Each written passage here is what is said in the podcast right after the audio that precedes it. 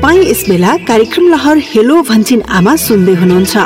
कार्यक्रम हेलो भन्छिन आमा नेपाल सरकार स्वास्थ्य तथा जनसङ्ख्या मन्त्रालय राष्ट्रिय स्वास्थ्य शिक्षा सूचना तथा सञ्चार केन्द्रसँगको सहकार्यमा युएसएआइडीको आर्थिक सहयोगमा सञ्चालित सु आहारा कार्यक्रमका लागि डिजिटल ब्रोडकास्ट इनिसिएटिभ इक्वल एक्सेसद्वारा उत्पादन गरिएको हो।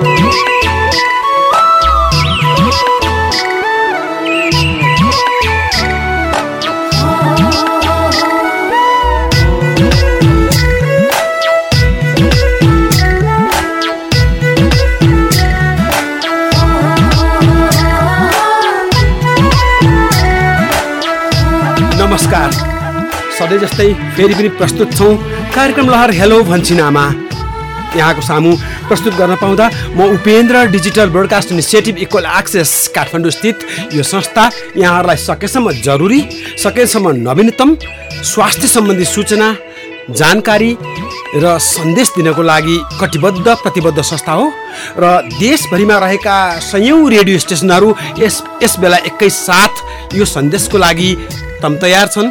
सधैँ जस्तै आइतबार झन्डै सभा पाँच बजीदेखि पाँच बजे पछिको समाचार अथवा रेडियोहरूको जरुरी सूचनापछि हामी यसै गरी प्रस्तुत गर्छौँ।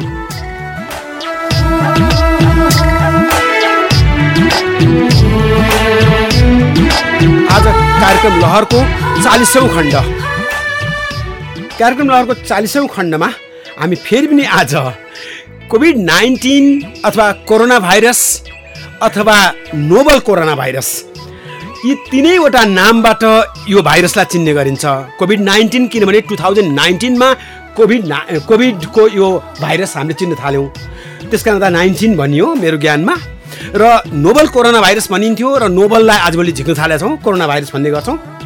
अर्को कुरो र भाइरसका विभिन्न नाममध्ये यसले कोरोना नाम पाएको छ। र यसरी नोबल कोरोना भाइरसको दुई वर्ष पछिको अन्तरालमा हामी प्रस्तुत छौँ।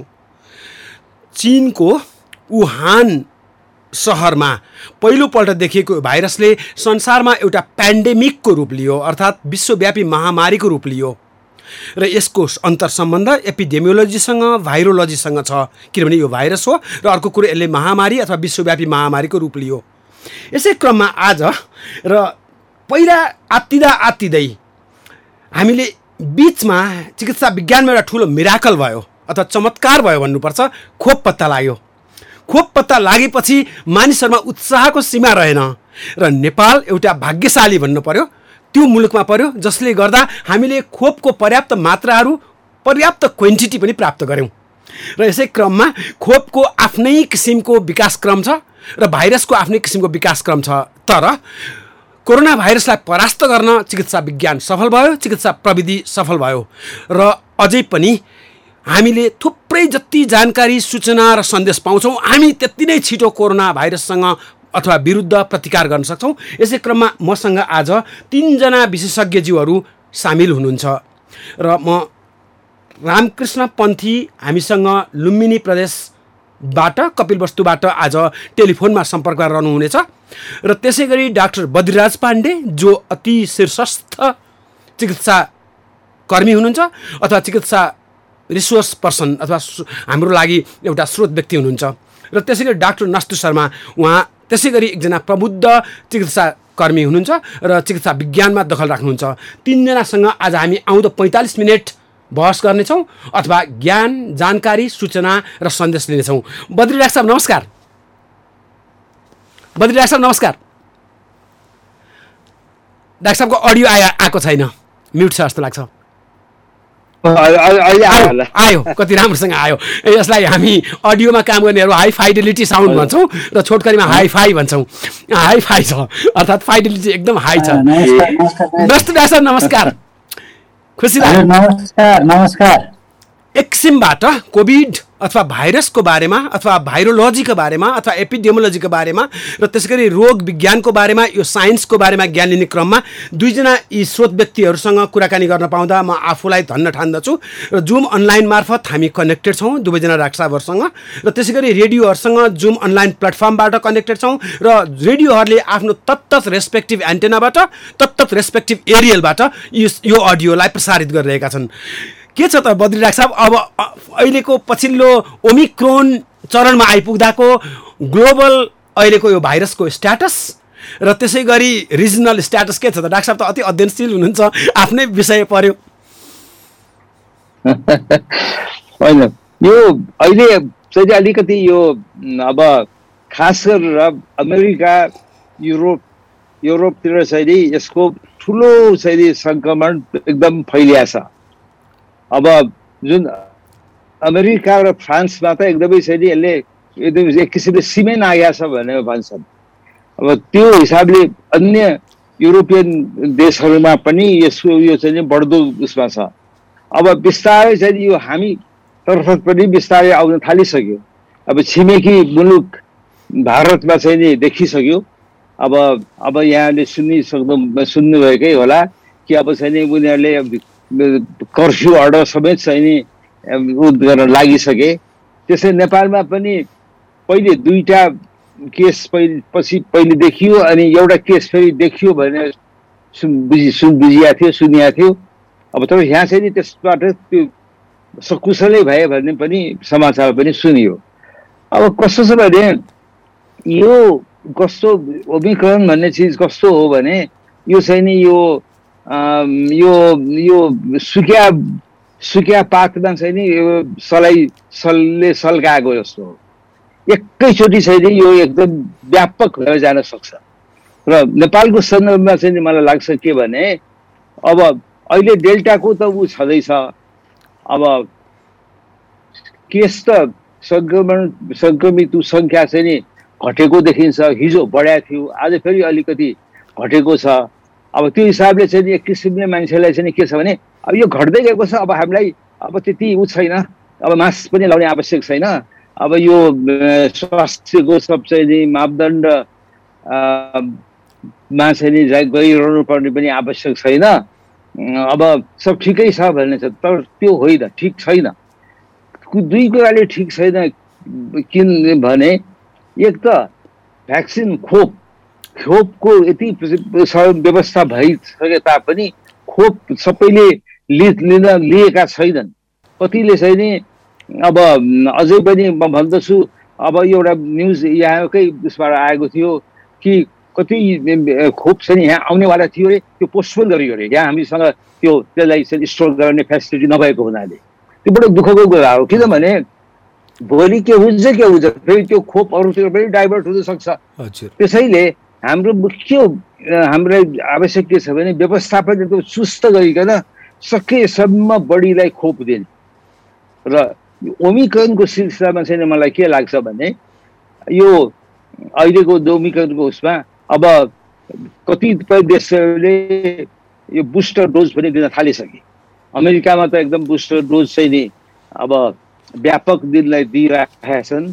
त्यस्तै इजरायलमा त चार डोज पनि दिन थालिसके भने उनीहरूसँग जोसँग भ्याक्सिन छ खुब दिन थालेका छन् अब हामी जहाँ समस्या के छ भने अहिलेसम्म हामी कहाँ चाहिँ नि छयालिस पोइन्ट पाँच साढे छयालिस प्रतिशतले मात्रै एउटा डोज पाएका छन् एक एटलिस्ट एक डोज।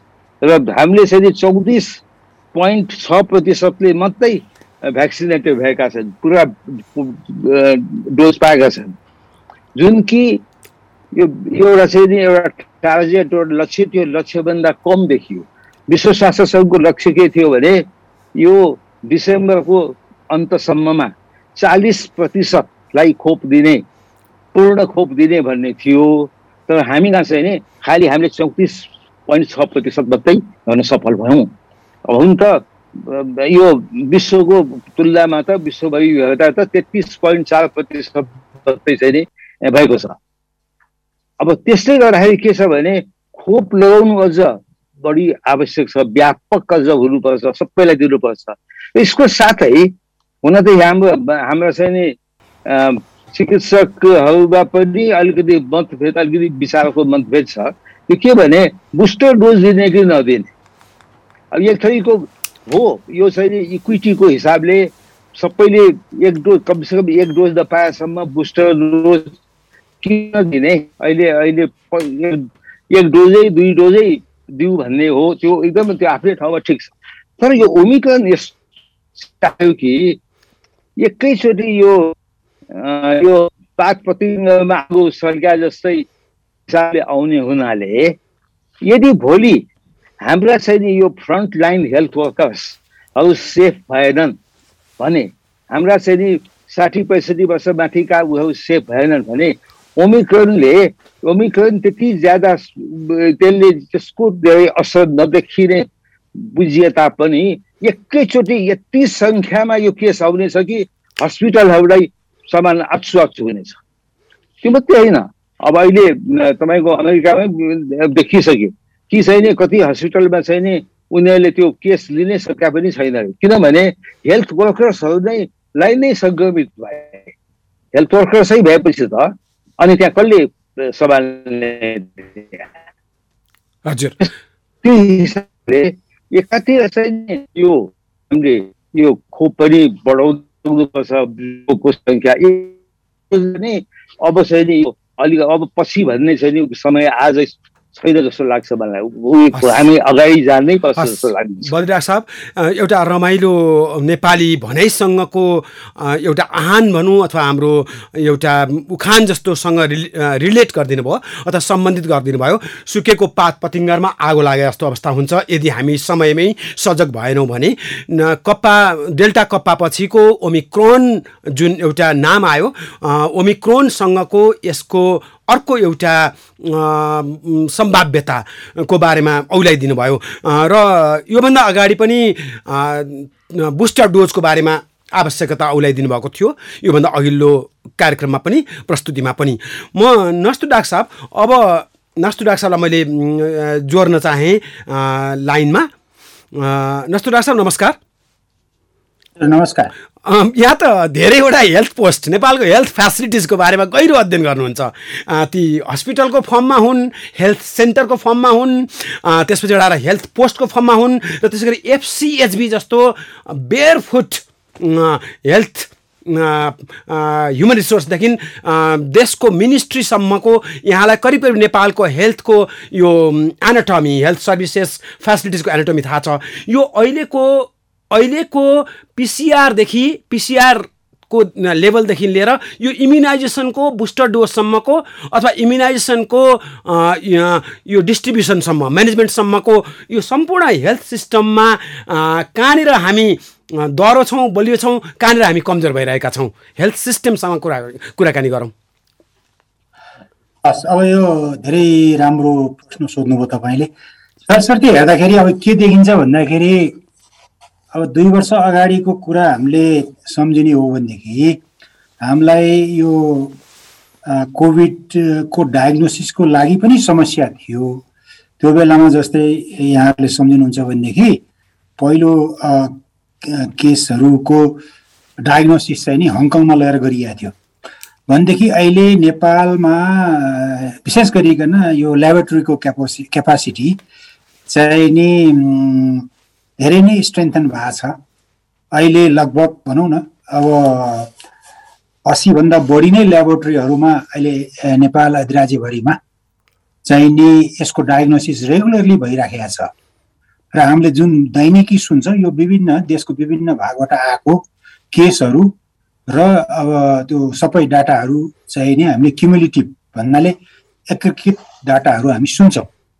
यो एउटा बलियो पक्ष नै मान्नुपर्छ किन भन्दाखेरि त्यो बेला हामीसित पिसिआर गर्ने मेसिनकै कमी थियो। र पछि के थाहा भयो भन्दाखेरि यो त ए अरू यो जस्तै हामीले यो एनिमल ल्याबोरेटरीमा एनिमल हेल्थको लागि युज गर्ने पिसिआर मेसिनहरू पनि यसमा युज हुन सक्दो रहेछ भन्ने जब थाहा भयो त्यसपछि यो अहिले नेपालको लगभग सातै प्रदेश र अरू धेरै जिल्लाहरूमा पनि अहिले यो यसको डायग्नोसिस हुन्छ। एउटा पक्ष त्यो भयो पिसिआरको पाटोमा अब भ्याक्सिनको पनि तपाईँले यदि ख्याल गर्नु भएको छ भनेदेखि कुनै यस्तो समय थियो जुन बेलामा नेपाल ले साँच्ची भनियो भने सुरुमा जुन दस लाख कोभिसिल्ड खोप भारतले अनुदान दियो त्यो तुरुन्तै त्यसलाई चाहिँ नि भ्याक्सिनेसनको लागि तुरुन्तै सुरु गर्यो। तर बिचमा चाहिँ फेरि भ्याक्सिनको अभावले त्यो कार्यक्रम चाहिँ रोक्नु परेको थियो। र विभिन्न कुराहरू आएका थिए। र नेपालको जुन हेल्थ सिस्टम को भन्दा पनि म्यानेजरियल पाटो चाहिँ नि त्यो बेलामा कमजोरी देखियो। तर अब यो अहिले नयाँ सरकार आइसकेपछि सरसर्ती हामीले के देखिरहेका छौँ भन्दाखेरि यो भ्याक्सिनले भ्याक्सिनेसनको जुन क्याम्पेन छ त्यसले चाहिँ नि धेरै नै अहिले त्यसलाई व्यापक बनाइएको छ। तर अघि नै डाक्टर साहबले भने जस्तै खास खास खास गरिकन यो बाह्र वर्षभन्दा माथिको बच्चाहरूलाई दिइने भ्याक्सिन फाइजरको भ्याक्सिन जुन चाहिँ नि ल्याएर त्यसलाई चाहिँ माइनस सत्तरी को सत्तरी डिग्री सेन्टिग्रेडको हाराहारीमा त्यसलाई स्टोर गर्नुपर्ने हुन्छ। त्यो केपासिटी पनि बिस्तारै बिल्डअप गरिराखेकै छ नगरेको होइन छोटो अवधिमा। तै पनि अब त्यो सबै जिल्लाहरू अथवा सबै प्रदेशहरूमा त्यो केपासिटी डेभलप भइसकेका छैन। त्यसैले अहिले यो मोडर्ना अर्को भ्याक्सिन जसको लागि चाहिँ जुन चाहिँ फेरि अहिले जुन हाम्रो यो दुईदेखि चार डिग्री सेन्टिग्रेडकै उसमा पनि स्टोरमा पनि स्टोरेज क्यापासिटीमा पनि रोल आउट गर्न सकिने त्यसलाई चाहिँ भ्याक्सिन प्रोग्राममा लैजान सक्ने भएको हुनाले अहिले जस्तो बाहन्नवटा जिल्लाहरूमा चाहिँ नि त्यो भ्याक्सिन प्रोग्रामहरू अहिले गइराखेकै छ। बेला बखतमा सान्तिना कुराहरू आउँछ यो किन भन्दाखेरि जस्तै अब यो के अरे भ्याक्सिन दिनलाई चाहिने तपाईँको चाहिँ त्यो डिस्पोजेबल सिरिन्जहरूको कमी भयो भन्ने कुरा आइरहेको छ। यस्ता कुरामा चाहिँ सरकारका सम्बन्धित व्यक्तिहरू चनाखो हुनुपर्छ। बेलैमा यी कुराहरूको व्यवस्थापन गर्नुपर्छ। किन भन्दाखेरि जनतालाई अहिले अघि नै डाक्टर साहबले भने जस्तै यो सानोतिनो कुरालाई अगाडि ल्याएर यो व्यवस्थापनको कमीलाई देखाउने समय होइन अहिले त काम गरेर देखाउने समय हो। नेपालको सिस्टम हेल्थ सिस्टम चाहिँ कमजोर छैन किनभने स्वास्थ्य मन्त्रालयदेखि लिएर गाउँको प्रत्येक घर घरमासम्म पुग्न सक्ने योसित म्यान पावर छ जनशक्ति छ। योसित यो भ्याक्सिन मास रूपमा लैजाने अनुभव पनि छ नेपालसँग। तर त्यो कुराहरूलाई सही तरिकाले प्रयोग गर्न जान्नुपर्छ। र त्यसमा विशेष गरिकन जसले यसको जिम्मा लिएर बस्नु भएको छ उहाँहरू चाहिँ विशेष चनाखो हुनुपर्छ। र समयमै त्यो आवश्यक पर्ने जनशक्तिदेखि लिएर अरू औषधिहरूदेखि लिएर अब यो सिरिन्जहरूदेखि लिएर भ्याक्सिनहरू ती ठाउँमा पुर्याइदिनु पर्यो। र पुर्याउने व्यवस्था गरिदिनु पर्यो र त्यसको लागि सबै तहका सरकार र अब हामी जस्ता सहयोगीहरूले पनि यसको त्यसको नभनिकन सब म त केसम्म भन्छु भने यसलाई चाहिँ नि राष्ट्रिय राजनीतिक दलका कार्यकर्ताहरूले पनि यसलाई चाहिँ नि स्वामित्व लिनुपर्छ। किनभने उहाँहरूको पनि त्यो खालको जनशक्ति तल्लो लेभलसम्म छ। र यसलाई चाहिँ नि यो नेपाली जनताको लागि ठुलो सेवा हुन्छ। हामीले यसलाई यो क्याम्पेनलाई सक्सेस बनाउनु पर्छ। यही नै हो मेरो भनाइ। कमजोरी छ तर कमजोरीको बावजुद केही शक्तिहरू पनि छ यो सिस्टममा नेपालको हेल्थ तपाईँको स्टेटमेन्ट फुल अफ विजडम। त्यसै गरी भन्ने गरि गर्छौँ हामी कुरा सुन्नु पाएको अर्थात् जसले अनुभवी माइन्डको कुरा सुन्नु र जसले गर्दा आफ्नो नलेज म्याग्निफाई हुन्छ अथवा आफ्नो ज्ञान म्याग्निफाई हुन्छ अथवा बढोत्तरी हुन्छ। म डाक्टर साहबले भनिसकेपछि मलाई अर्को एउटा नयाँ आयाम मेरो पनि म मनमा घुम्न थाल्यो। म पछि कुराकानी गरौँला। सिरिन्जको अथवा निडलको कुरा जुन नयाँ आयो अथवा हामीले कुरा गरेका थिएनौँ खोपको कुरा गऱ्यौँ तर खोप मात्रै आफैमा पूर्ण होइन। खोपलाई मिडिएटर अथवा चाहिँ माध्यम त सिरिन्ज र निडल पनि हुनै पर्यो। र नयाँ आयाम थियो अहिलेसम्म हामीले कुरा गरेको हेलो भन्छन् आमाको यो प्रस्तुति मध्ये आज यो अर्को पक्ष थियो। गएको पल्ट डाक्टर बद्रीसँग हामीले धेरै नयाँ कुराहरू गरेका थियौँ जस्तो मेडिकल वेस्टेज के के गर्ने होला युज सिरिन्जहरू अथवा डिस्पोजेबल सिरिन्जहरू कहाँ के होला त्यसै गरी हेल्थ इकोनोमिक्सको कुराकानी गरेका थियौँ। यसले जुन चिकित्सामा आउने जुन अर्थतन्त्र अर्थशास्त्रको कुरा गरेका थियौँ। म यति बेला एकजना अघि नै भन्नुभयो नस्तु डाक्टर साहबले हाम्रो स्वास्थ्य सेवा प्रणाली कमजोर छैन र नेपालको एउटा तस्बिर विश्वमा चर्चित रह्यो। बाढी आइरहेको मर्स्याङ्दी जस्तो लाग्छ मलाई। त्यो नदी तर्दै गर्दाखेरिमा खोपलाई खोपलाई लिएर नदी तर्दै गरेको एकजना स्वास्थ्य कर्मीको तस्बिर विश्वव्यापी रूपमा भाइरल भएको थियो भनौँ अथवा विश्वव्यापी रूपमा अति नै चल्तीको तस्बिर भएको थियो। र डेभलपमेन्टमा त्यो एउटा ठुलो आयाम थियो। नेपालको चिकित्सा कर्मीहरू स्वास्थ्य कर्मीहरू कतिसम्म डेडिकेटेड छन् भन्ने कुराको त्यो तस्बिर आफै बोल्ने तस्बिर थियो। र यसै क्रममा म आज एकजना स्वास्थ्य कर्मीलाई यहाँ टेलिफोनबाट जोड्दैछु। अनलाइनमा उहाँ सम्पर्कमा रहन सक्नु भएन अनलाइनमा भएको भए उहाँको इमेज पनि देखिन्थ्यो। त्यही पनि म स्टिल फोटो प्रस्तुत गर्न चाहन्छु। अनि त्यसै गरी अर्को कुरो अडियोको क्वालिटी बेटर हुन्थ्यो होला किनभने अनलाइनको अडियोको क्वालिटी टेलिफोनभन्दा बेटर हुन्छ अथवा अलिक असल हुन्छ त्यसमा शङ्का रहेन। उहाँ हुनुहुन्छ रामकृष्ण पन्थी। र उहाँ हेल्थ पोस्ट बासकोट हेल्थ पोस्टमा कार्यरत हुनुहुन्छ। यो बा यो हेल्थ पोस्ट रहेको छ शुद्धोधन गाउँपालिका लवनी कपिलवस्तु लुम्बिनी प्रदेशमा। नमस्कार रामकृष्ण पन्थीज्यू। हजुर नमस्कार। राम्रो भयो। टेलिफोनमा भए पनि सम्पर्क हुन सक्यो तपाईँको स्वा तपाईँ कार्यरत स्वास्थ्य चौकीको तस्बिर हामीसँग छ। तपाईँ कार्यरत स्वास्थ्य चौकीमा लाम रहेका व्यक्तिहरूको तस्बिर हामीसँग इमेज यहाँ हाम्रो अनलाइनमा देखिएको छ। त्यसै गरी हामीले यसलाई Facebook platform Facebook platform Facebook dot com slash भन्छिनामा बिएचएएनसिएचएचआइएन एएएमए भन्छिनामा र त्यसै गरी अर्को फेसबुक लोकेसन अथवा साइट हो Facebook dot com slash D B I A D डेनमार्कको भनौँ बी ब्राजिलको भनौँ ए अर्जेन्टिना अथवा अमेरिकाको भनौँ आई इन्डोनेसियाको भनौँ अथवा इन्डियाकै भनौँ र यी इङ्ल्यान्डको भनौँ र ए अर्जेन्टिना अथवा अमेरिकाको डिबिआइए त्यसमा हामीले लोड गरिसकेका छौँ अथवा त्यसलाई इन्सेट गरिसकेका छौँ। ती तस्विरहरू प्ले भइरहेको हुन्छ अथवा देखिरहेको हुन्छ। अनि कस्तो छ त उत्साह? स्थानीय नागरिकहरूको यो खोपप्रति के पाउनु भएको छ एउटा डेडिकेटेड अथवा एउटा अति नै लागि परेको स्वास्थ्य कर्मीको हैसियतले? अब हाम्रो यो तराईको पनि एकदमै चाहिँ सिमानामा जोडिएको पालिका अनि पालिकाको पनि वार्ड हामी चाहिँ बोर्डरमै जोडिएको वार्ड पर्दछ। हजुर। यसमा चाहिँ मानिसहरू धेरै चाहिँ इन्डियामा बसोबास पनि गर्ने र नेपालमा पनि बसोबास गर्ने दुवैतिर बसोबास गर्ने खालका मानिसहरू पर्दो रहेछन्। हजुर। अनि उहाँहरू धेरै जसो चाहिँ बम्बईमा जागिर गर्न जाने र धेरै गरिब परिवारका मान्छेहरू हुनुहुन्छ। हजुर। र जति मानिसहरू यहाँ हुनुहुन्छ यहाँ भएका राजनैतिक दलहरू अनि हाम्रो स्वास्थ्य कर्मीहरू अनि चाहिँ विद्यालयका टिचर अनि मदरसाका टिचरहरू सबैसँग चाहिँ हामीले समन्वय गरेका छौँ। र उहाँहरू चाहिँ भ्याक्सिन हामीले पाएसम्म भ्याक्सिन लगाउनलाई उत्साहित हुनुहुन्छ। अहिलेको महामारीको अवस्थामा हामीले सबभन्दा पहिला कोभिड वस्तुमा धेरै कोभिडका इन्डियाबाट आउँदाखेरि सुरुको लहरमा चाहिँ विद्यालयमा राख्दाखेरि बत्तिसजना कोभिड पोजिटिभलाई राखेका थियौँ। त्यति बेला उहाँहरूले धेरै दुःख पनि सहन गर्नुभयो। त्यसले गर्दाखेरि आजभोलि उहाँहरूले चाहिँ यो सुई लगाउनु पर्दो रहेछ। हामीलाई आवश्यक छ। भ्याक्सिन मगाइदिनुहोस्। हामी लगाउँछौँ भन्नुभएको छ र हामीसँग आएको भ्याक्सिन हामी लगाइराखेका छौँ सर। अर्को मेरो एउटा तपाईँसँग अघि नस्तु डाक्टर साहबले एउटा कुरा औलाउनु भएको थियो। सम्भवतः पर्या छैन होला तर जस्तो सिरिन्जको अथवा कोल्ड चेनको त्यसै गरी सप्लाइजमा अथवा आपूर्तिमा यहाँहरूलाई पर्याप्तता कतिको छ? आपूर्ति चाहिँ हामीलाई एकदम हामीले भने जति पर्याप्त त भइसकेका छैन सर। हजुर। हामीले जति पर्याप्त छ पर्याप्त भएकोलाई हामीले लगाउने र पछि जिल्लामा माग गर्ने आएपछि लगाउने गर्दै आएका छौँ।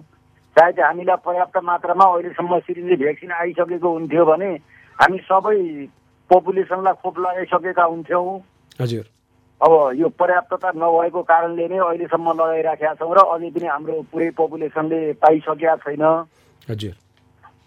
अब जहाँसम्म चाहिँ कोसिस छ जिल्लाबाट पनि पालिकाबाट पनि उहाँहरूले हामीलाई उपलब्ध गराइराख्नु भएको छ समय माग्नु भएको छ।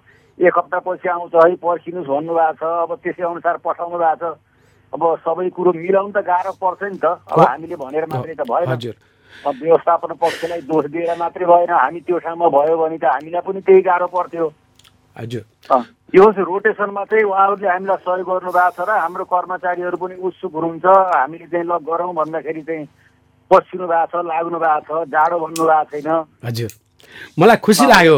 पन्थीज्यू म अङ्ग्रेजी एउटा शब्द सम्झिन्छु तपाईँसँग कुराकानी गर्दा र त्यो तस्बिर मैले अघि भने जुन नदीमा भेल आएको नदी जुन हाम्रो बर्खाको समयमा र त्यो बेला खोप लिँदै गरेको खोप लिएर नदी तर्दै गरेको स्वास्थ्य कर्मी सम्झेर जुन तस्बिर विश्वव्यापी रूपमा भाइरल भएर भाइरल भन्छ नि जो आज भाइरससँगै मिल्ने शब्द हो। त्यो हजुर मुस्ताङको तपाईँले कति राम्रोसँग सम्झिनु भएको छ। तपाईँहरू जस्तोलाई के भन्छन् भनेदेखि चाहे लोग्ने मान्छे हुन् चाहे महिला हुन् अनसङ हिरोहरू अथवा युएन एसयुएनजी एचइआरओइएस हिरोज अनसङ हिरोहरू जसलाई जसको बारेमा रेडियो टेलिभिजनमा नाम आउँदैन तर तपाईँहरूले गरेको कुराहरू चाहिँ अनसङ हिरोहरू अर्थात् जस्ता हिरोहरू जसको कीर्तिको बारेमा गीत गाइएन जसको काम मेहनतको बारेमा गीत गाइएको छैन म्युजिक बनेको छैन तपाईँहरू अनसङ हिरोहरू हो। त्यस कारण म तपाईँसँग अर्को एउटा पूरक प्रश्न गर्न चाहन्छु। तपाईँहरूले आफ्नो ठाउँमा गर्भवतीलाई महिलालाई बालबालिकालाई र अपाङ्गता भएकालाई जसमा अङ्ग्रेजीमा के भनिन्छ भने इन्क्लुजन अर्थात् सबैलाई समेटौँ र त्यसै गरी अर्को के भनिन्छ भने भोइसलेस समुदायहरू। अर्को के भनिन्छ भने कसैलाई पनि पछाडि पारिनु हुँदैन। हाम्रो डाक्टर नस्तुहरू लिभ नो अन बिहाइन्ड भन्नुहुन्छ। कसैलाई पनि पछाडि पार्नुहुन्न एलएनओबी भन्नुहुन्छ। भनेको तपाईँले त्यस्तो समुदायलाई तपाईँको स्वास्थ्य चौकीले अथवा तपाईँको संस्थाले कसरी व्यवस्थापन गरेको छ? हामीले सबै समुदायलाई गएर समेटेका छौँ घर घरमा पुगेका छौँ टोल टोलमा पुगेका छौँ अनि सबै समुदायसँग भेट गरेका छौँ सम्झाएका छौँ र उहाँहरूलाई सेवा दिने क्रममा पनि अवस्था हेरिकन कसैलाई लाइनमा बसालेका छौँ कसैलाई लाइनमा नबसालेर चाहिँ अँ, छुट्ट भित्र लिएर गएर सुई लगाएर पठाएका छौँ। उहाँहरू हामीसँग असाध्यै सन्तोष हुनुहुन्छ। हजुर। असाध्यै खुसी हुनुहुन्छ। जुन सेवा हामीले प्रदान गर्न सकेका छौँ यसमा उहाँहरू पनि असाध्यै खुसी हुनुहुन्छ र हामीलाई पनि गौरव लागेको छ र यसरी सेवा दिन पाएका छौँ।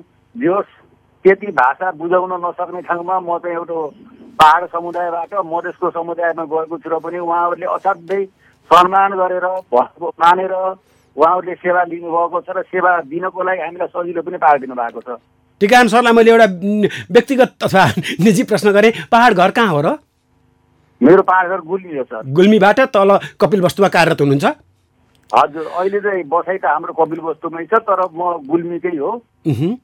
आज भरत आज भरत भण्डारी सर जो खोपको लागि अति केन्द्रीय व्यक्ति हुनुहुन्छ र त्यसै गरी सागर सर फेमिली वेलफेयर अथवा परिवार कल्याण महाशाखाबाट मैले भरत सर आज अचानक अर्को जरुरी कुरा परेर काम परेर जोडिन सक्नु भएन। नत्र भने अघि तपाईँले भनेको कुराहरू सबै उहाँले आत्मसात गर्नुहुन्थ्यो होला र उहाँले आफ्नो रेस्पोन्स अथवा आफ्नो कुरा पनि सम्बोधन पनि प्रस्तुत गर्नुहुन्थ्यो। त्यस कारण तपाईँ मैले अघि भनिहालेँ एकजना अनसङ हिरोहरूमध्येको एकजना अनसङ हिरोसँग कुराकानी गर्न पाएकोमा म अति खुसी छु। सायद डाक्टर विवेक जो परिवार कल्याण महाशाखा को कन्भिनर हुनुहुन्छ अथवा निर्देशक हुनुहुन्छ उहाँले पनि सुनिरहनु भयो होला। म आशा गर्छु मैले टेक्स्ट गरेको छु उहाँलाई पनि। र मैले भनिहालेँ देशको एउटा नाङ्गो गोडा लिएर हिँड्ने एफसिएचबीदेखि लिएर देशको सम्पूर्ण स्वास्थ्य मन्त्रालयका यी टेक्निकल चिकित्सा कर्मीहरू अथवा लजिस्टिक्समा सघाउने सबै व्यक्तित्वहरू यसको लागि यो श्रेयको लागि भागीदार हुनुहुन्छ। यो श्रेय उहाँहरूलाई जान्छ र मैले निवेदन गरिहालेँ यो महत्त्वपूर्ण काम थियो र यो रेडियो सिरिज विभिन्न प्यारामेडिक्सहरूले पनि सुनिराख्नु भएको हुन्छ। त्यस कारण त मैले रिसोर्स पर्सनको रूपमा सकेसम्म प्रबुद्ध स्वास्थ्य कर्मीहरूलाई चिकित्सा कर्मीहरूलाई निम्त्याउने गर्छु अथवा आमन्त्रण गर्ने गर्छु। र यसै क्रममा म त्यसै भएर कहिलेकाहीँ यसको साइन्सेसको बारेमा अथवा यसको विज्ञानको वैज्ञानिक आधारको बारेमा कुराकानी गर्नलाई यसपल्ट डाक्टर बद्रिराज पाण्डे र डाक्टर नस्तु शर्मा दुईजना सिनियर सिनियर अथवा चाहिँ एकदम प्रबुद्ध चिकित्सा कर्मीहरू हुनुहुन्छ। उहाँहरूसँग कुराकानीमा छु। धेरै धेरै धन्यवाद र म आभारी छु। अझै पनि सम्पूर्ण रेडियो स्टेसनका सहकर्मीहरू तपाईँहरूले पनि आफ्नो प्रश्न गर्न सक्नुहुन्छ। म एउटा नम्बर भन्दछु। यो नम्बर हो हामीसँग भएको नम्बर हो पाँच सय चौन्न पैँतिस पैँतिस। Five five four three five three five यहाँहरूले फेसबुक प्लेटफर्ममा पनि आफूलाई देख्न सक्नुहुन्छ अथवा प्रश्न गर्न सक्नुहुन्छ। मैले प्लेटफर्मको एड्रेस अथवा लोकेसन भनिहालेँ W W W dot Facebook को स्पेलिङ भन्नै परेन होला डट सिओएम किनभने यो प्लेटफर्ममध्ये अझै पनि सबभन्दा पपुलर फेसबुक नै होला। अलिअलि टिकटकको हिजो आज कुरा छ। तर टिकटकभन्दा फेसबुक नै सायद लामो जाला टिकटकको बारेमा अरू पनि कुराहरू सुनिन्छ। स्ल्यास भन्छिनामा बिएचएएन भन्छिनलाई यसरी स्पेल गरेको छ। सिएचएचआइएन एएमए आलाई एए भनिएको छ। र त्यसै गरी अर्को अर्को हो Facebook dot com slash slash अर्थात् छड्के दर्शो दाहिनेतिर। अनि D B I A Denmark Brazil. India or इन्डोनेसियाको I E England A फेरि पनि अर्जेन्टिना अथवा अमेरिकाको ए। यसमा पनि यहाँले हामीलाई पाउन सक्नुहुन्छ। र मैले डाक्टर बद्रिराज जाक्साब र डाक्टर नस्त शर्मालाई निवेदन गरेँ एकैछिन म केही सन्देशहरू छ मसँग। डाक्टर विवेकले सन्देश दिनुभएको छ। त्यसै गरी अर्को हामीले गर्भवतीको बारेमा एउटा सन्देश पनि हामीसँग छ। त्यो अडियो प्ले होस् अनि डाक्टर साहबहरूसँग फे फेरि म जोडिन्छु। नमस्ते स्वास्थ्य कर्मी दिदी। नमस्ते विद्या। आऊ बस। म त आज दोस्रो पटकको गर्भ जाँच गराउन आएँ कि नि दिदी? ए छैटौँ महिना लागिसकेछ है तिम्रो पनि? हो नि। अनि साँच्ची कोरोना भाइरस विरुद्धको खोप लगायो त? अह छैन नि दिदी। हामी गर्भवतीले पनि कोरोनाको खोप लाउन मिल्छ र? हुँदैन भन्थ्यो त। यसअघि उच्च जोखिम भएका गर्भवती महिलाहरूलाई मात्र खोप दिइन्थ्यो तर अब सबै गर्भवती महिलाहरूलाई गर्भवती भएको पहिलो तिन महिनापछि खोप दिन सकिन्छ विद्या। ए गर्भवतीले खोप नलाइ हुन्न र दिदी? लाउनु पर्छ विद्या गर्भवती महिलाहरू कोभिड नाइन्टिनको जोखिम समूहमा पर्छन्। कोरोना भाइरसको संक्रमण भएको अवस्थामा गर्भवती महिलाहरू अस्पताल भर्ना हुन पर्ने र अरू थप उपचारहरू चाहिने हुन सक्छ। त्यसैले खोप लगाएमा रोगसँग लड्ने प्रतिरोधी क्षमता पनि बढ्छ र यसले आमा र शिशु दुवैलाई सुरक्षा प्रदान गर्छ। ए त्यसो भए म पनि आजै कोरोना भाइरस विरुद्धको खोप लगाउँछु। गर्भवती भएको पहिलो तिन महिनापछि गर्भवती महिलाहरूले कोभिड नाइन्टिन विरुद्धको खोप लगाउन सकिन्छ। खोपले आमा र गर्भमा रहेको बच्चालाई कोरोना भाइरसको संक्रमणबाट सुरक्षित राख्दछ। थप जानकारीका लागि एघार तेत्तिस र एघार पन्ध्रमा सम्पर्क गर्नुहोस्। नेपाल सरकार स्वास्थ्य तथा जनसङ्ख्या मन्त्रालय राष्ट्रिय स्वास्थ्य शिक्षा सूचना तथा सञ्चार केन्द्र युएसएआइडी र सुआहारा। नमस्कार यो चार गते पौषदेखि हामीले बाह्रदेखि अठार वर्षभन्दा मुनिका बालबालिकालाई समेत लगाउन मिल्ने खोप चाहिँ नेपालमा भित्राएका छौँ। यो अभियान अहिले सञ्चालनको क्रममा बालबालिकाहरूलाई पाएक परोस् भनेर विद्यालयहरूमा केन्द्र राखिएको छ।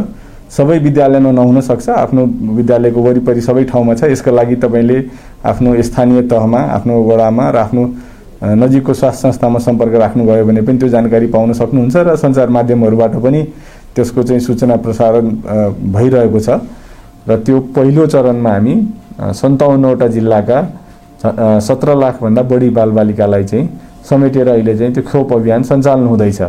सबभन्दा पहिला त जुन अहिले प्रयोग भइरहेको खोप छ त्यो अत्यन्तै प्रभावकारी छ।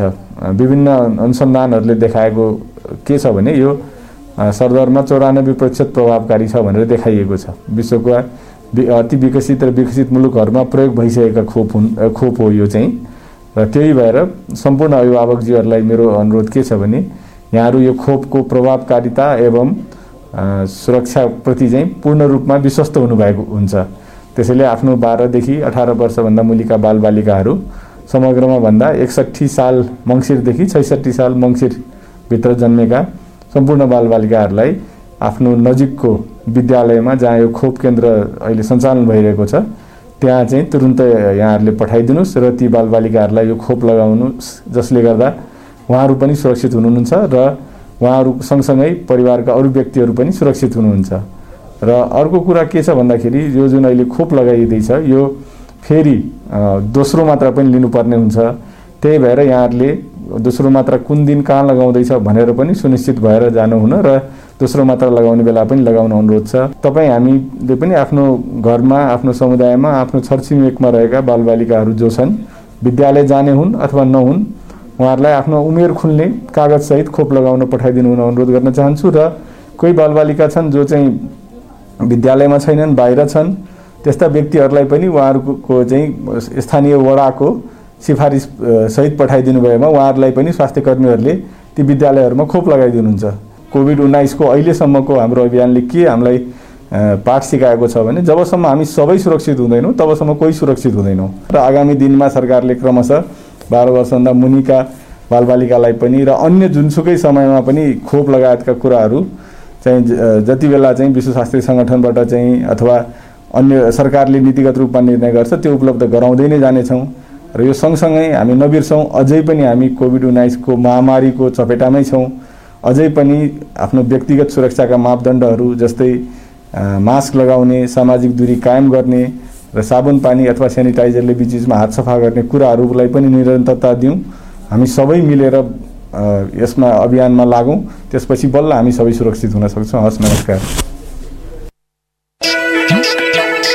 तपाईँ यस बेला कार्यक्रम लहर हेलो भन्छिन आमा सुन्दै हुनुहुन्छ। कार्यक्रम हेलो भन्छिनामा नेपाल सरकार स्वास्थ्य तथा जनसङ्ख्या मन्त्रालय राष्ट्रिय स्वास्थ्य शिक्षा सूचना तथा सञ्चार केन्द्रसँगको सहकार्यमा युएसएआइडीको आर्थिक सहयोगमा सञ्चालित सुआहारा कार्यक्रमका लागि डिजिटल ब्रोडकास्ट इनिसिएटिभ इक्वल एक्सेसद्वारा उत्पादन गरिएको हो।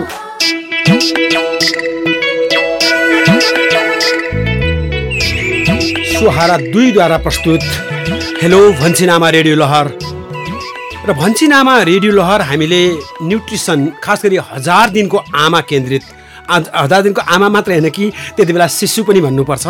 मदरहुड भनौँ र इन्फ्यान्ट हुड भन्नु पर्ला त्यो अवस्थाको लागि केन्द्रित एउटा सामाजिक अभियान हो जसमा पोषणको महत्त्वको बारेमा हामी कुराकानी गर्छौँ र हामीले यदि त्यो बेलामा पोषण पुर्याउने सहयोग खण्डमा अस्सी प्रतिशत बालबालिकालाई असा अस्सी प्रतिशत हाम्रो हाम्रो नागरिकहरूलाई हामीले मानसिक र शारीरिक हुने जोखिमहरूबाट जोगाउन सक्छौँ। यो यो फाइन्डिङको आधारमा भन्छिन आमा रेडियो त्यसै गरी हेलो भन्छिन आमा र र सुहारा दुई गाइडेड छ अथवा त्यसद्वारा निर्देशित छ। यसै क्रममा कोभिड नाइन्टिनले पारेको प्रभाव र खास गरी अझ यस्तो अवस्थामा भएका गर्भवती महिला र त्यसै गरी सुत्केरी महिला दुवै अवस्था जसले गर्दा हामीले हजार दिन भनेको हो जो कन्सिभ भएको अथवा पेटमा शिशु आएको अथवा चाहिँ बसेको दिनदेखि पोस्ट प्रेग्नेन्सी अथवा डेलिभरी अवस्थासम्मलाई हामीले केन्द्रित गरेर रेडियो सिरिज गरिरहेका छौँ। र आज हामीसँग हुनुहुन्छ डाक्टर बद्रीराज पाण्डे र त्यसै गरी अर्को प्रबुद्ध हाम्रो चिकित्साकर्मी हुनुहुन्छ डाक्टर नस्तु शर्मा। म दुवैजना डाक्टर साहबहरूलाई फेरि पनि स्वागत गर्छु। दोस्रो पल दोस्रो चरण भन्नु पर्यो। किनभने हामीले फिल्डको भोइस सुन्यौँ अनसङ हिरोको कुरा सुन्यौँ रामकृष्ण पन्थीज्यू जो कपिल वस्तुबाट हामीसँग जोडिनु भएको थियो टेलिफोन मार्फत। सकेसम्म अर्कोपल्ट अनलाइनबाट जोडिने प्रयास गर्नेछौँ र सम्पूर्ण रेडियोहरूसँग आभारी छु जसले अति देशको नुक एन्ड कर्नरमा म एउटा एक्सेस भन्ने गर्छु जहिले पनि ताप्लेजुङदेखि कञ्चनपुरसम्म त्यसै गरी दार्चुलादेखि झापासम्म। त्यसदेखि बाहेक क्रस बोर्डर कुरा छोडिदिउँ अथवा सीमा बा बाहिर पनि कैयन नेपाली भाषीहरू हुनुहुन्छ त्यहाँसम्म यो साउन्ड पुगिरहेको छ। त्यसै गरी अनलाइनबाट टाइम जोन विभिन्न ठाउँमा मूल विश्वभरि ब्रह्माण्डभरि अनलाइनबाट पुगिरहेको छ। फेसबुक अथवा अनलाइनबाट। र यसरी सबै ठाउँमा हामी सर्वत्र छौँ। रेडियोको शक्तिको बारेमा कुरै गर्न परेन।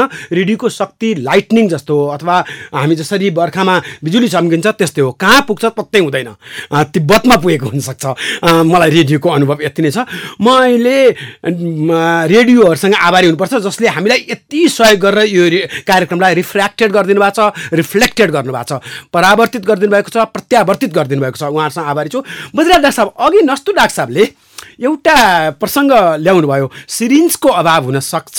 यतापट्टि भ्याक्सिनको लिक्विड मात्र भएर के गर्नु? अथवा त्यसै गरी निडल। सिरिन्जसँग निडलै जोडेर आउनाले निडल त छुट्टै उल्लेख गर्न नपर्ला। डाक्टर साहब जस्तो प्रबुद्ध स्वास्थ्य कर्मीलाई मेरो एउटा क्युरियोसिटी के रह्यो भने एउटा जिज्ञासा के रह्यो भने हामीले यत्रो भ्याक्सिनेसनको यत्रो होडबाजीमा के त नेपालमा हामीले पनि केही न केही ओखतीहरू उत्पादन गरेको धेरै वर्ष भइसक्यो। यो स्नेक बाइटको सिरम अथवा भेनममा पनि लागु होला रेबिजकोमा पनि लागु होला। यसै गरी अहिले ज्यादा चाहिँ कोभिडले हामीलाई हेल्थ लिटरेट बनायो मेरो विचारमा धेरै लिटरेट बनायो धेरै नेपालीहरूलाई हामीलाई पनि। जस्तो म बिल्कुल रगत देखेर डराउने मान्छे पनि धेरै लिटरेट भएँ यसपछि। भनेको हामीसँग यो किसिमको हेल्थ अपरेटसहरू अथवा मेडिकल अपरेटर्सहरू र मेडिसिनमा किन हामी पछि पऱ्यौँ डाक्टर साहब? यदि यो सिरिन्जकै कुरामा इन्डिपेन्डेन्स हाम्रो अथवा हाम्रो र अर्को कुरा इभन भ्याक्सिनेसनकै कुरामा पनि? यो यो अलिकति यो दुःखको कुरा पनि हो। तर यो चाहिँ यो कोभिड सम्बन्धी भ्याक्सिनको हकमा चाहिँ के भने यसलाई त स्पेसल भ्याक्सिनै चाहिन्छ। त्यो सामान्य भ्याक्सिनबाट सामान्य सिरिन्जबाट हुने होइन। स्पेसल सिलिन्डरै चाहिन्छ। अब त्यसैले जस्तो चाहिँ नि भनौँ न अब तपाईँले देख्नु बिसिजीको लागि पनि स्पेसल सिरिन्ज हुन्छ त्यस्तै यसको लागि पनि स्पेसल सिरिन्जबाटै मात्रै दिन सकिन्छ।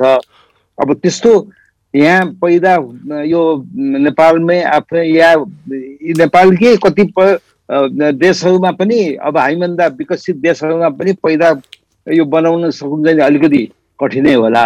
अब य- यहाँ मलाई के भन्नु मन लाग्यो भने अब यो हेर्नुहोस् अब यो एउटा अभाग्य हाम्रो दुर्भाग्य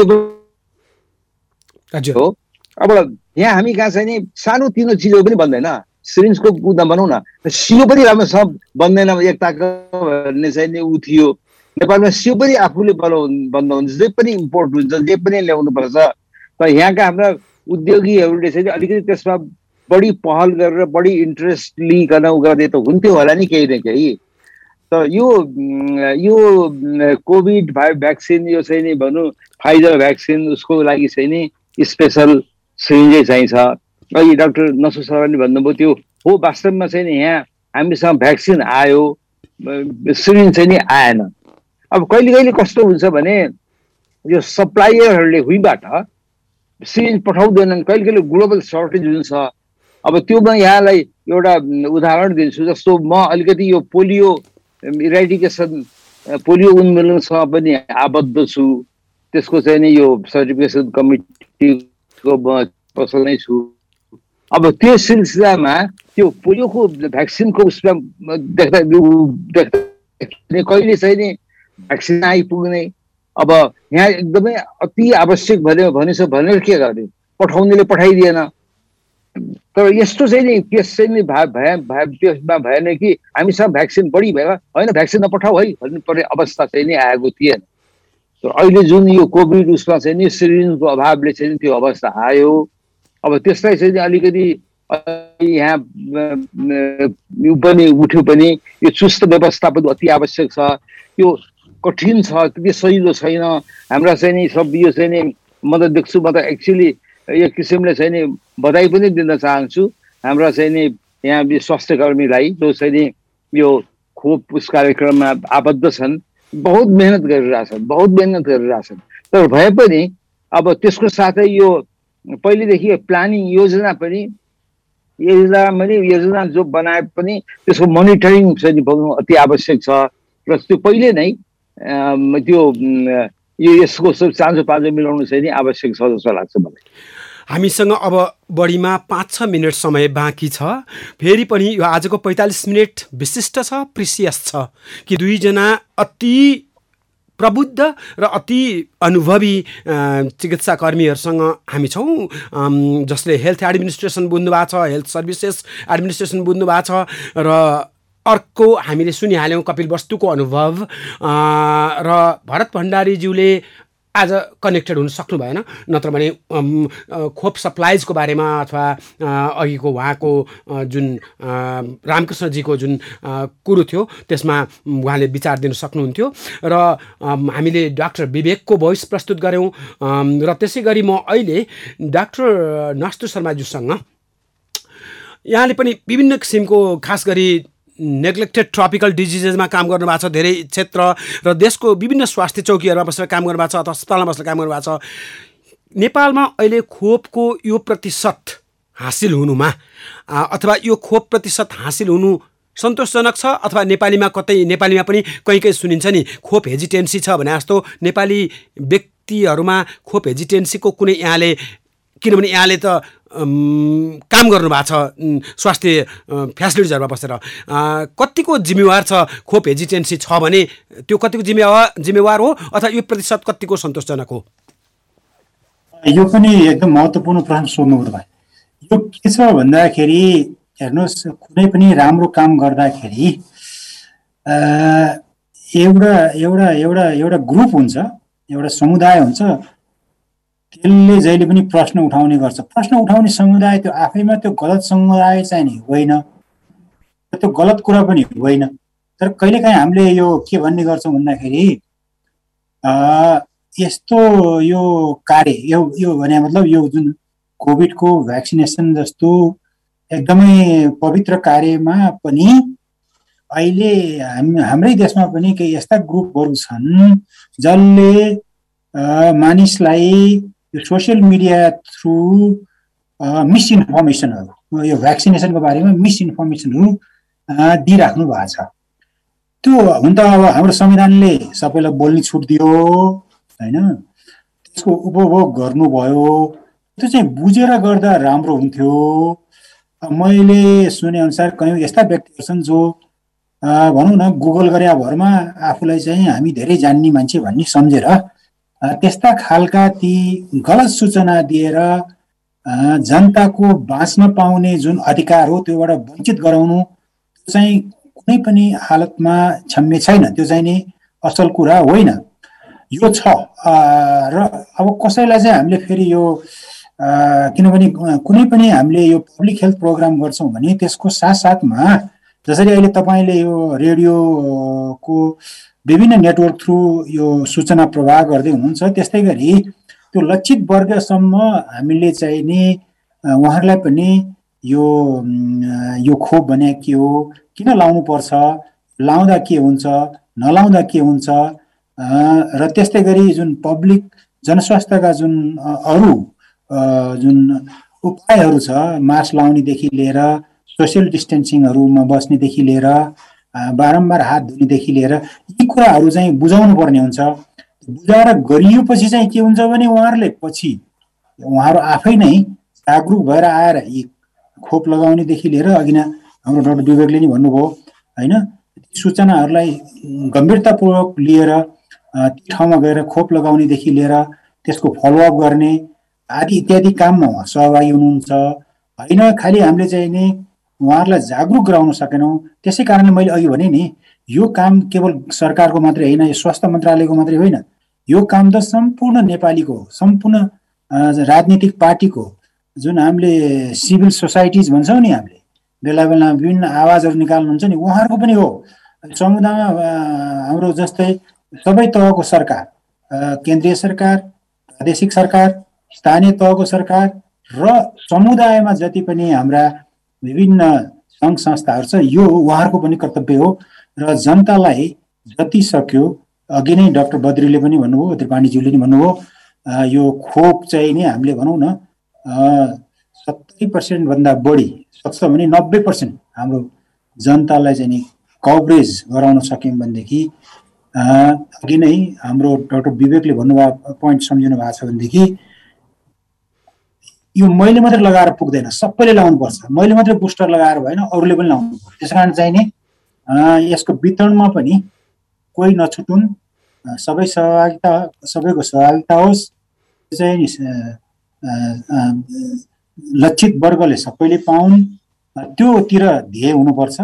र त्यतैतिर अहिले हुन त हामीले हाम्रो जुन स्थानीय तहमा स्वास्थ्य चौकीमा अस्पतालमा भएका हाम्रा हाम्रा स्वास्थ्य कर्मी दाजुभाइ दिदीबहिनीहरूले एकदमै मेहनत गरिराख्नु भएको छ।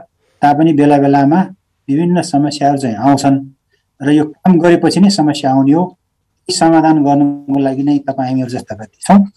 त्यस कारण यो अहिले त्यही किसिमले नै अगाडि बढिरहेको छ। तर मिसइन्फर्मेसनबाट चाहिँ हामीले बचाउनुपर्छ हाम्रो जनताहरूलाई र भ्याक्सिनको प्रोग्राम चाहिँ सफल बनाउनुपर्छ। डाक्टर नस्तु मैले अति सहयोक्ति गरेको छैन भने म डाक्टर डेभिड वेर्नर सम्झिन्छु जसले डाक्टर नभएमा पुस्तक मार्फत हाम्रो समयमा चेतना फैलाउने गर्थे। अथवा पुस्तक त्यो थियो where there is no doctor त्यस कारण मलाई डाक्टर नस्तु डाक्टर बाबुराम मरासिनी यी नामहरू सम्झ्यो भने अरू पनि यस्ता सिरिज अफ नेम जुन सक्छन् जसले मलाई डेभिड वर्नरको त्यो पुस्तक सम्झाउँछ। र तपाईँहरू चिकित्साकर्मी भएर यसरी चाहिँ सम्पूर्ण व्यक्तिहरूलाई देशवासीहरूलाई बिना शुल्क निशुल्क अति नै हृदयदेखि नै यसरी सूचनाको लागि जहिले पनि तत्पर भइदिनुहुन्छ। डाक्टर बलिराज पाण्डेज्यू डाक्टर नस्तु शर्माज्यू अति आभारी छु म। र मैले निवेदन गरिहालेँ थुप्रै कुरा बताउनु छ। म त्यसै भएर पनि टेलिफोन लिन सकिनँ मैले आज। किनभने टेलिफोन लियो भने फेरि त्यतापट्टि अर्को चार पाँच मिनट समय जान्थ्यो। मैले आज रामकृष्ण पन्थीजीको स्वर त्यसै गरी डाक्टर नस्तुको विचार र त्यसै गरी डाक्टर बलिराज पाण्डेजीको विचार प्रस्तुत गर्न बढी चाहेँ। र मैले भनिहालेँ विभिन्न समयमा नाइन्टिन एटिज थियो जति बेला एचआइभी एन्ड एड्सले एउटा ठुलो आकार लिएको थियो। त्यसै गरी पछि पनि बर्ड्स फ्लू अथवा चाहिँ विभिन्न किसिमका अरू किसिमका फेरि विभिन्न कम्प्लिकेसन्स नआएका होइनन्। तर दुई हजार उन्नाइसदेखिको यो दुई वर्ष जुन कोभिड नाइन्टिनले वुहानदेखि अहिलेसम्मको कोभिड कोरोना भाइरसदेखि अहिलेसम्मको हाम्रो ओमिक्रोनसम्मको स्टेजमा हामीले यसलाई परास्त गर्न अघि नस्तुरासाले भनिहाल्नुभयो social and behaviour change communication. हामी ज्यादा जस्तो सञ्चारकर्मीहरू त्यसो भन्छौँ अथवा डेभलपमेन्ट कम्युनिकेसन अथवा सस्टेनेबल डेभलपमेन्ट गोलमा आधारित कम्युनिकेसन गर्नको लागि हामी तत्पर छौँ। सकेसम्म रचनात्मक काम गर्छौँ। सम्पूर्ण रेडियोहरूसँग आभारी हुँदै म मेरा सहकर्मीहरू मनोजजी दिनेशजी अचलाजी अनुजी पवनजी त्यसै गरी विष्णुजी मनोजजीसँग आभारी छु निरोसञ्जीसँग आभा निरोसञ्जीसँग आभारी छु र आजको हेलो भन्छिन आमा कार्यक्रम लहर टुङ्ग्याउने अनुमति माग्छु। नमस्ते फेरि आइतबार पाँच दसपछि यसै गरी भेटुला। फेरि पनि नमस्ते। धन्यवाद।